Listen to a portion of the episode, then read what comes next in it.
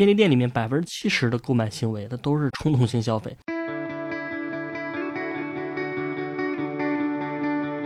首先就是肯定不会有人在小卖部里面写作业，对吧？这，呀，陈奕迅有首歌不叫《好久不见》吗？它里面有一个歌词，它其实就唱的这个原理，对吧？听完这个，你可能说这个感觉好像也不是太科学，还 是考的跟封建迷信一样啊。但是不管科不科学，但是它的它的现象就是这样的。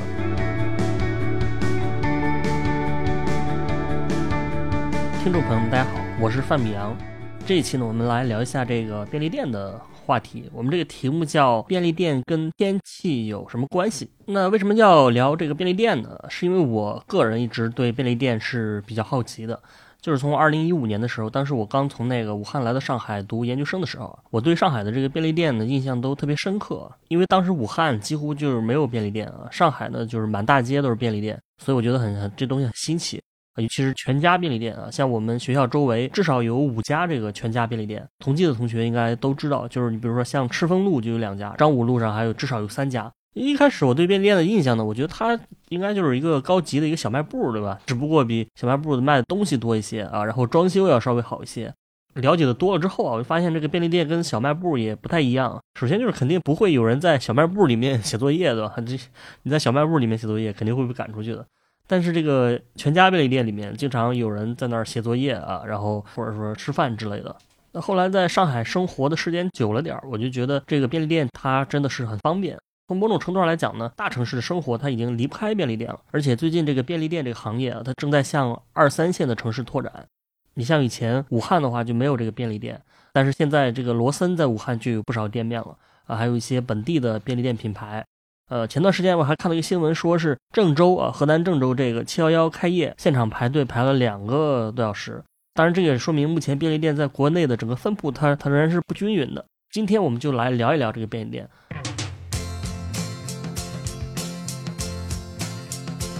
首先，第一个话题就是说便利店是怎么来的。我们很多人对于便利店的第一印象就是好像是从这个日本传过来的，对吧？你比如像是什么七幺幺也好，全家也好，还有那个罗森，对吧？听起来好像就是都是日本的品牌，但其实呢还真不是这样。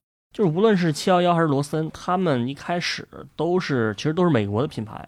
啊，就是美国人创造的。全家确实是日本品牌，但是它出现的时间要比前两个要晚。这个是当时这个七幺幺和罗森都已经引进了日本之后，那个全家才出现的。啊，世界上第一家真正意义上的便利店呢，其实就是美国的七幺幺。当时在一九二八年就出现了啊。它这个商店的一个特色就是，除了卖一般的商品之外呢，它还会卖一些什么冷饮啊、牛奶或者鸡蛋之类的。啊，但是它当时还不叫七幺幺，啊，叫图腾商店啊，因为它那个店门口有一个有一个图腾柱，就是一个木头的柱子，上面雕雕刻了很多图腾，就是狼图腾那个图腾啊。后来到了一九四六年的时候啊，这个图腾商店就改名为七幺幺了啊。什么叫七幺幺呢？就是说从早上七点开门啊，然后晚上晚上十一点打烊，那开的时间比较长，而且没过多久它就改成这个二十四小时开业了。七幺幺它是一九七四年引进日本的。然后在这个引进日本之前，他在美国、还有加拿大和墨西哥，也就是北美的这个大陆，他已经有四千多家门店。当时这个日本是怎么引进七幺幺的呢？日本有一个最大的一个超市的一个品牌叫伊藤洋华堂啊，伊藤洋华堂，他们是加盟了七幺幺，想把这个七幺幺引进日本啊。伊藤洋华堂，我们成都的同学应该会比较熟悉，因为他在成都做的挺成功啊，但是在好像在中国其他城市，这个伊藤洋华堂比较少。当时这个洋华堂，它有一个管理层的人员叫铃木敏文啊，铃木敏文，他力排众议，主导着这个将七幺幺引进了日本啊。为什么说他力排众议呢？是因为说这个伊藤洋华堂它本身是干超市起家的，所以说大家其实都不太看好说引进这个便利店啊。道理很简单，因为当时很多你像街边的很多小卖部都被这个大超市挤兑的给倒闭了，因为超市超市比较便宜啊，那小卖部干不下去了。啊，所以大家说你本来小卖部都干不下去了，你再你再引进一个七幺幺，再引进一个便利店，好像也不太可能。但是铃木敏文这个人呢他比较会经营啊，他觉得说便利店的优势是便利啊，而不是说价格。所以他当时引进了之后，他开创了许多美国七幺幺也没有也没有的一些呃运营模式啊，最后就把七幺幺给做成功了。到今天为止呢，七幺幺已经成了全球最大的一个便利店的企业，然后它在全球现在应该有七万多家门店。而且铃木敏文呢，他也被称为日本便利店之父。之所以把他称为便利店之父，就是因为他不是因为他创造了便利店这个东西，而是因为他的很多做法后来都成了就是各个品牌便利店的一些通用的做法。啊，在这个铃木敏文的这个推动之下啊，便利店除了可以购买各种像我们平时小卖部里面卖的那种商品，还能买很多东西。你比如说像买这个饭团或者便当盒饭，对吧？这一类的吃的。而且像日本的七幺幺里面，它还装了这个 ATM 机，你可以在上面取钱或者办信用卡。啊，另外呢，这个便利店它还能打印啊，或者复印啊，甚至说办理这个身份证明、订购各种演出门票。所以说这个功能它是非常丰富的啊。你想在那个没有网购的、没有网络购物的那个年代，便利店可以说给人们的生活带来了非常大的方便啊。而且到了今天，即使它也它受到了网购的冲击，但是这个便利店它仍然是大城市生活当中不可或缺的一个一个存在，对吧？这是关于这个便利店是最初它是怎么来的。下面我想聊一个话题，就是说这个便利店到底比小卖部强在哪里，对吧？小卖部我们都知道，我们家里小时候都见过小卖部。不管是铃木敏文那个年代啊，还是我们现在，你好像，呃，便利店跟小卖部好像没有什么本质区别的，都是都是卖东西的啊，都是卖东西的，对吧？然后比如说你你家里正好没有洗发水了，那你可以去楼下的便利店买一瓶啊，或者你比如说你指甲刀找不到了啊，或者你你家里的这个垃圾袋用完了，你都可以去便利店去买。啊，但是这些东西好像小卖部也有，那为什么就是说小卖部它就干不过这个便利店呢？这是一个问题啊。这个问题其实它里面就是有一个核心啊，就是一个非常让他们两个之间一个非常核心而且又隐秘的一个区别，是什么区别呢？就是你去这个买洗发水也好，还是买沐浴露也好，这些东西啊，小卖部和便利店都卖。但是这些产品它不是便利店最核心的一个产品，实际上它们都是比较边缘的一些产品。那便利店赚钱的秘密武器其实是它的鲜食类的产品啊。什么是鲜食类的？盒饭啊、便当、饭团、关东煮和鸡腿这一类的，它们的保质期比较短，一般都是说当天进货当天卖这种。产品其实是整个便利店里面利润率最高的这种产品，整个便利店里面它的那个利润所占的那个比例能达到百分之四十左右啊，因为这种食品它本身的利润率就很高，这种产品都是他自己开发的，或者说他跟固定的一些供应商合作开发的。另外就是说它的一个重复的购买率非常高啊，你想你买这个洗发水也好啊，买这个指甲刀也好。你你可能几个月才买一次，对吧？但是你是像饭团，每天早上都会有很多人来买啊。然后这个盒饭的话，你想它每天中午也能卖出去很多。你想吃饭的需求，它是远远高于其他类型的这个消费的。对，因为小卖部里面不卖这个吃的，啊，他们那个赚钱能力是跟便利店相比，他们还是差很多的。这也是为什么说很多人说我，哎，我看这个便利店特别受欢迎，说啊，我在旁边开个小卖部啊，但是开完之后，你发现没开没过多久你就倒闭了，因为这个你根本就不知道这个便利店他们的这个赚钱套路啊，所以说你这个小卖部只是模仿了一个非常表面的一些东西。我们说，除了这个鲜食类的这一类食品，他们的利润能占到百分之四十左右啊。便利店里面还有卖一些这个普通的零食和饮料，你比如说你买什么辣条啊、泡面啊、薯片，还有可乐之类的，他们这个利润是在百分之三十五左右啊。所以你可以算一下，就是说一个便利店里面它的这个吃的，就是说鲜食类的和普通的这些这些零食什么的加起来，他们的利润占到了整个店面利润的百分之七十五啊，它相当于四分之三。然后刚才我们说的什么指甲刀、洗发水、垃圾袋之类的，这这利润就是它其实只占百分之二十五，这是呃里面非常小的一部分。最近我发现这个便利店都有一个风潮，就是说他们都开始做咖啡了啊。你比如全家有这个派克咖啡，然后罗森有这个 L 咖啡啊啊，然后这个七幺幺它有自己的这个咖啡品牌。你想为什么这些便利店都开始不约而同的就是做咖啡呢？其实也是因为利润高啊，就跟跟他做关东煮、跟他做饭团的理由是一样的。啊，你我给举个数据吧，你比如全家的这一杯咖啡，它价格可能就是十块钱左右，这个价格比星巴克什么的要便宜多了，但是它的毛利率啊仍然超过了百分之五十。所以说这个便利店里面他们内部的人，他们把这个咖啡称为这个液体黄金啊，什么意思？就是说它实在是太赚钱了。下面我们聊话题是。便利店的商品摆放都有哪些套路？不管便利店也好，还是超市也好啊，那它的，我觉得它的商品摆放一直以来是人们都是很津津乐道的。那下面我们就来聊一聊这话题。首先，便利店呢，它会有一些最基本的套路。一般来说，一个货架当中，他们研究发现说，它的货架的这个两端是消费者停留时间最长的地方啊，所以便利店一般会把那些高毛利率的产品放在货架的两端啊，像是巧克力什么的。另外有个现象就是说，你你可以观察一下，就是说这个便利店的货架的最底层一般是放什么产品，啊，就是这货架呢不是分好几层吗？就最底层是放什么？如果你观察过的话，你会发现这这个位置一般是放儿童产品比较多，比如说什么玩具啊、糖果啊，还有什么星球杯、奇趣蛋之类的。因为这个小孩他们身高一般都比较矮，啊，放太高他们肯定看不见嘛。啊，一般就是说放在底层来故意吸引他们。那还有一类商品呢，就是说你去买的时候，你就经常找不到他们在哪儿啊。你比如说，你如果你去买这个牙签儿，对吧？或者说漱口水啊，或者拖鞋、毛巾什么的啊，你有时候你找不到，你你可能还得问店员。这一类的商品通常是放在比较里面或者说比较隐蔽的位置的，这是为什么呢？因为这些都是一些需求量比较小，然后周转率也比较低的产品，所以它不会放在非常显眼的位置。那还有一类商品啊，就比如说是这个饮品，或者是就冷饮嘛，或者是雪糕这一类的，一般也是放在比较靠里面的位置，他们不会放在门口，他们也不会放的特别隐蔽。这一类的商品，它需求量其实不少，它为什么会放在里面呢？其实主要还是因为说这一类的产品有一个特点，就是说想买的人一般会专门过来买，放里面它也不会影响销量。啊，你回忆一下，你去，比如说你去全家买这个饮料的时候，你是不是发现那个饮料的那个那个冷饮柜前面经常会站了不同的人在那儿看，对吧？就这些都是过来买冷饮的。便利店里面的这些饮品呢，它一般也都是会选择那种毛利比较高的一些产品啊。你比如说拿这个矿泉水举例子，便利店里面它很少有一块钱的矿泉水，啊，它最便宜的可能也是农夫山泉这种两块钱一瓶的。甚至说，有的时候便利店啊，有的便利店里面农夫山泉也不会有，就说他可能会把这个农夫山泉放在外面，但他不会把它放在这个冰箱冰柜里。那他的冰柜里面主要摆放的就是，可能最便宜的就都是三块钱一瓶的那种啊。这个其实也是为了提高它的毛利率，就是说你买东西的时候，他只想买卖给你贵的，他不想卖给你那个便宜的。还有一些小技巧，我们可能会听过，比如说呃，这个便利店他们会把一些呃小产品啊，你像口香糖、计生用品，它放在这个收银台旁边。这个其实就是为了让你产生冲动购买，啊，因为便利店里面它还是有相当大的一部分这个购买行为是冲动型消费的啊。我看到一个数据，它是说便利店里面百分之七十的购买行为它都是冲动型消费啊。我觉得这个数据百分之七十好像是有点夸张，但是呢，冲动型消费的比例肯定不会太低的。除了啊，除了刺激你这种购买的这个欲望吧，便利店通常也是需要规避损失。你比如说有一些比较贵重的产品，它一般都是放在哪儿啊？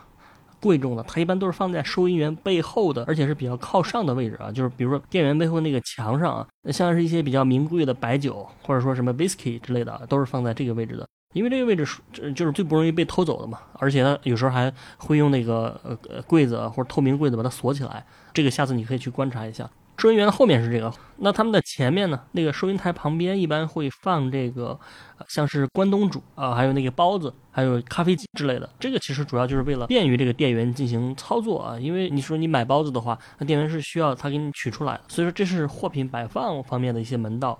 它的这个一个核心思想就是说盈利最大化，在有限的货架空间里面创造出尽量多的利润。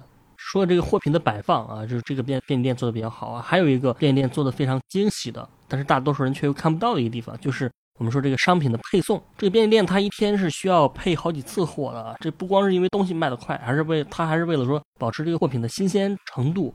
你比如说像是盒饭和饭团这一类的商品，它的保质期非常短，可能也就二十四小时，所以一般这个时候它会从凌晨把那个把这些东西送到店里面。这样那些上班族就可以早上去买这些啊什么的当早饭啊，你得保证这些食品是新鲜的，对吧？然后面包啊，一般它是傍晚或者晚上卖的最多啊，因为有的人就是晚上不想多吃嘛，所以就吃个面包，或者说他想买第二天当早餐吃啊，所以面包一般是下午生产出来，然后当天下午送到便利店里面啊，这样保证它的新鲜程度。就是像这这种配货吧，现在便利店已经做的非常成熟了。下面我们来说一个比较有意思的一个一个方面，就是说便利店开在什么位置最赚钱？你想这个选址的问题，我觉得它是一个怎么讲？它是一个没有办法完全去科学去量用科学去量化的，对吧？你比如说你用经验来总结出一些规律啊，很多方面甚至可能说很多人总结出什么风水，对吧？就可能跟运气也有关系啊。所以说像是一些大品牌的店面的选址啊，它可能都是它一个商业机密。比如说这个星巴克他们的选址方法，据说是有一个什么算法之类的，而且是也是他们的一个一个秘密啊。关于便利店里面呢，它的业内的选址有一个很著名的理论，叫咽喉理论。什么意思呢？咽喉嘛，所谓咽喉就是要塞嘛，比如说扼住命运的咽喉，对吧？那咽喉理论它的意思就是说，便利店的选址要掌握住人流的咽喉，无论这个人流去哪里，最好是它是能经过你的店面。你比如说很多便利店它会开在街角的位置，也是因为这个理论啊。所谓的街角就是两条街的交汇的地方嘛，这个地方是两条街。的人他都会经过，所以它的人流量也比一条街要大。你人流量大的话，你去买东西的人自然就会比较多啊。呀，陈奕迅有首歌不叫《好久不见》嘛？它里面有一个歌词，它其实就唱的这个原理，对吧？歌词说你会不会突然的出现在街角的咖啡店？你像咖啡店，它为什么开在街角？那也是因为这个道理。另外呢，就是这个选址还有一些约定俗成的规律。我们说，如果一个便利店它要开在火车站的这个出站口的附近，那你说这个它是应该开在出站口的旁边，还是应该开在这个出站口的的那马路对面的那条街上？那肯定最好不要开在马路对面。啊，因为为什么？因为火车站附近的街道一般都是比较宽，它的车流量车流量比较大嘛。然后你横跨马路的话，你也会比较困难。而且从火车站出来的人，他一般也不会停留太久，他一般都是说出了火车站迅速离开啊，所以不太会去马路对过，也不好过去。所以说一般都是开在就是说人流直接经过的地方。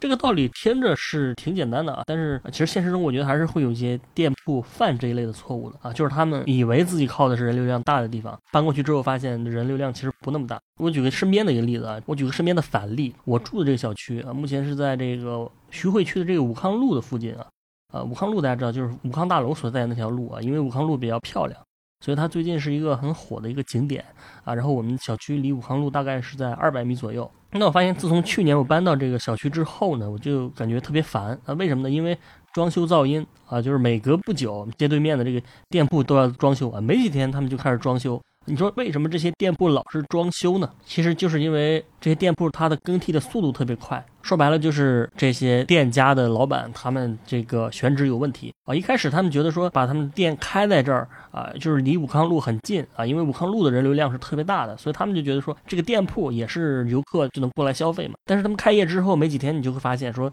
这这个位置的人流量其实根本就不大。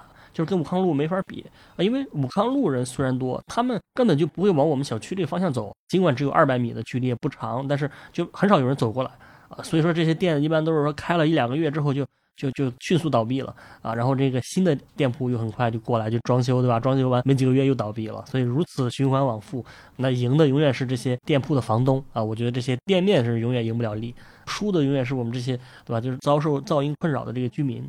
关于这个人流量啊，开在人流量大的地方就一定能成功吗？也不见得。我举个例子啊，之前这个上海外滩也有一个罗森，这个罗森啊，他开在这个外滩，他一开始声势还挺浩大的，但是开了没多久，后来也关了这家店啊。为什么呢？因为外滩的它的特点就是说它的人流量很大啊，但是它的租金也是非常非常贵啊。一开始罗森在那儿开店的话，其实也知道他会亏损，但是他就觉得人流量大，对吧？你开在那儿你是有广告效应的。那那为什么又把店关了呢？他们发现虽然是做了广告，但是问题就在于说去外滩的那个人，那绝大多数都是外地的游客啊。他跟南京西路这种都是人流量大，而且是都是本地在上海住的人在那消费不一样。这个外滩主要都是外地人，然后他们看到这广告之后也没什么用，因为他们回到家之后家里也没有这个罗森啊，罗森在中国开的店也没有那么多，所以就也没什么用啊。这本地人平时也很少去外滩。所以他们也 get 不到这个广告效应，呃，最后这个罗森就是说把这家店关了，因为非常不划算，啊，除了这些跟这个人流量有关的，我觉得有些规律也是挺有意思的。比如说我问你啊，如果说你要在路口开一家这个便利店的话，你应该是开在人人流就是说等红绿灯的方向，还是说开在它过了红绿灯的方向？啊，什么意思呢？就是说你应该是开在这个还没有过红绿灯的这个街边的这个位置，还是说你开在你过了红绿灯之后的位置？啊，这种情况一般就是说，它会开在过了红绿灯之后会好一些，啊，为什么呢？因为在没过这个这个交通信号灯的时候，人心态一般就是说等红灯嘛，等绿灯啊，他心态是相对比较着急的，比较紧张。但是过了红绿灯之后，你的心情会放松下来，那那你这种情况下就可能更有可能是去去买东西。你想这个开店选址的事情，它它其实是有很多门道的啊，因为我们中国的有个说法叫酒香不怕巷子深嘛，我觉得这句话其实是误导了很多人啊，就觉得自己只要产品好就一定能卖出去啊。你的产品可能是好，但问题在于大家现在大家可能产品都不差，你怎么把你自己名声宣传出去？这是一个很重要的，而且是一个很难的一个问题。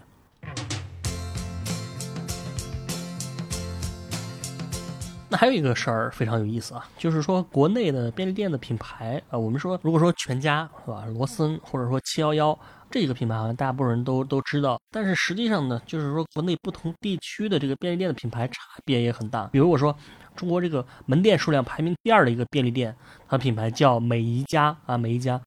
我第一次看到这数据的时候，我就很困惑。我说，就是说这个便利店在中国看数据说它门店超过两万多家，但是我根本就没有听过那排名第一的其实也有点让人困惑，就是易捷便利店嘛，就是一般开在加油站旁边的啊。这个我虽然有点有点困惑，有点惊讶，但是我是可以理解，因为说全中国的加油站那么多，对吧？那那那说明他门店总是很多的。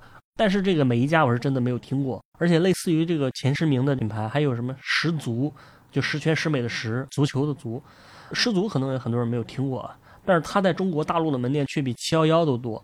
那后来我就了解一下啊，就是说这个每一家它是广东广东本地的一个品牌，主要分布在广东啊，其他地区的店面就很少。然后这个十足啊，如果你去杭州的话，你就会发现这个十足的店面门店是很多的啊。其他的就是类似的也有很多地方性的品牌，你比如北京便利蜂、西安的那个每一天，还有武汉的 Today 啊，Today 今天。那么问题来了，就是说为什么便利店它会呈现出这么强的一个地域性的一个特征呢？其实这个归根结底还是跟当时这个日本便利店之父铃木敏文他创立的一些规则有关。那他创立的一个呃便利店的发展模式叫什么？叫密集开店。这个所谓的密集开店，就是说，一个便利店品牌开店的时候，你不能说到处乱开，天女散花啊，应该是它应该是集中于某一个城市，或者说某一个地区啊，甚至说某一个小区的附近，就是密集嘛啊。等你这个一个区域之内开店的数量达到比较饱和的状态之后，你再去拓展其他地区。比如说，如果你是七幺幺啊，你是七幺幺便利店上海地区的总代理，如果你前期计划开十家店啊，那你想你可能会怎么开这个店呢？啊，你一个选择当然就是说，你可以把这十家店均匀的分布在上海的十个区，比如说你在浦东、你在宝山、你在闵行、你在松江，对吧？你你在崇明岛上各开一家啊。另外一个选择就是说，你把这个店开在某个街道的周围，对吧？你比如说你就开在这个武康路的这个附近，那么你会怎么选择？啊，不管你怎么选择，铃木敏文的话，他会选择开在武康路的附近啊，或者说就开在某一个路或者某一个街区的附近，而不是说在每个区各开一家。他这么做是有原因的。他首先就是说这么做是很便利。你所谓便利店，便利店嘛，你得首先让某个区的某个片区的人感到能够方便的找到这个便利店，才能称得上便利。另外就是说密集开店，它可以形成比较有效的这个品牌的一个认知。如果你把店分开来。分散开啊，你别人可能根本就没有注意到，也记不住你这个品牌。但是如果你把它们放在同一个地区啊，那它就能在这个附近打开知名度。然后密密集开店还有另外一个很重要的优势，就是说它方便这个配货啊。你想几家店开在同一个地方的附近，它送货也比较方便，它可能减少很多时间的和金钱方面的成本。啊，因为你相比于超市来说，你超市可能说一次送货管一个星期，管一个月，但是便利店它门店比较小，周转很快，它它这个需要一天送好几次货。我刚才说送好几次货的话，啊，那你这个成本就需要考虑了。如果你在一个地方看到某个品牌的便利店，那么你大概率还能在附近五百米内找到好几家这个品牌的这个便利店。这是为什么说便利店有很多这么多区域性的品牌，就是像每一家这种啊，它在广东的知名度很高。啊，那全家便利店虽然我们就觉得满上海都是全家，对吧？但是它在中国大陆其实一共也就两千八百家门店，啊，也就是说它的店面其实主要就分布在上海。那可能在其他城市大家也不知道什什么是全家。即使像七幺幺，它现在已经成了全球最大的便利店连锁集团，它在全球范围内开出了七万多家店，但是它也不是说把它这七万多家店平均分布在什么几十上百个国家。那它其实七幺幺光是在日本它就有两万多家店啊，然后在美国、在泰国、在韩国，它各有一万家店铺。啊，然后在台湾地区，它是有五千多家店铺，这个加起来就已经就已经五点五万家，有五万五千家了，它已经占这个七万家这个总数的百分之八十了。所以说，它即使是根据这个国家和地区来说，它也是就密集开店的，它不是说分散开店的。那我们下面聊一个话题，叫。便利店和天气有什么关系啊？就是说便利店，你想便利店和天气预报有什么关系呢？你在我们印象当中，就是觉得好像只有一些特殊的产业才跟天气有关系啊。你比如说农业，对吧？你种种农作物，这个需要关注天气，或者说你是出海打鱼啊，你也需要关注。但是实际上大家不知道的是，便利店它也非常关注天气的变化。那为什么呢？因为首先有一些产品的它的这个销量，它跟天气的相关性就非常强。我我举个例子啊，你比如说这个甜甜圈的这个销量，它就受到天气特别大的影响。一般来说，天气特别差的时候，甜甜圈的销量也会随之上升啊，随之飙升。如果天气比较好，那么甜甜圈的销量可能就下降了。这是为什么呢？这其中一个解释就是说，因为天气不好的时候，人的心情往往也不好。那甜甜圈是比较甜的嘛，或者消费者就会对这个甜甜圈产生冲动性消费啊。然后这个消费者就因为他需要这种甜甜品来满足自己这种情感需求吧。听完这个，你可能说这个感觉好像也不是太科学，还 是考的跟封建迷信一样啊。但是不管科不科学，但是它的它的现象就是这样的。另外就是很重要一点，就是这个便利店里毛利率最高的这些产品，刚才我们说啊，什么便当盒饭啊，还有饭团，它们都是非常容易变质的啊，它保质期可能只有二十四个小时。如果你想某一天下大雨了，去便利店购物的人会骤减啊，减少很多。那这个时候你就需要少进货。如果你进的还是跟平时一样多，那你这个很多都是都都会砸到自己手里，对吧？都会浪费掉，都会亏掉。所以你像上海这种城市，它一年三百六十五天当中，有一百三十天左右的时间都在下雨啊，它可能有近百分之四十、百分之三十五左右的时间都在下雨。你一旦下雨，你的这些鲜食类的这些产品的销量就会受到巨大的影响。所以说，这是为什么它尤其需要注意天气，根据天气调整进货的多少。那当然还有另外一些冰镇的这个产品，比如说什么冷饮啊、雪糕、冰淇淋这种啊，还有什么热咖啡或者热热的这种饮品，它们的销量当然也是跟当天的温度有很大关系的啊。如果你没有办法说提前预估出来，那你的进货肯定会出现很大的问题啊。还有就是说店里面空调的温度的设置是不是跟天气有关，对吧？如果今天非常冷的话，你还要把空调开到十八度，那你就是把人冻死了啊。还有就是说，如果下雨的话，你可能需要。促销雨伞，或者你你可能需要在门口摆一个垫子，这些都跟天气的关系很大。如果不关注天气预报，那么便利店它就没有办法精准的安排当天的进货和促销策略啊，那那可能就会造成严重的损失。日本的七幺幺，它每天都会，就它每家门店啊，每每天都会观察五次天气来进货，就是进行货品的这样一个管理。好了，这就是我们今天要聊的内容啊，就是关于。便利店的一些有趣的事情，希望这个大家听完我们这期节目啊，下次你再去便利店的时候，你可能会有一些不一样的感触。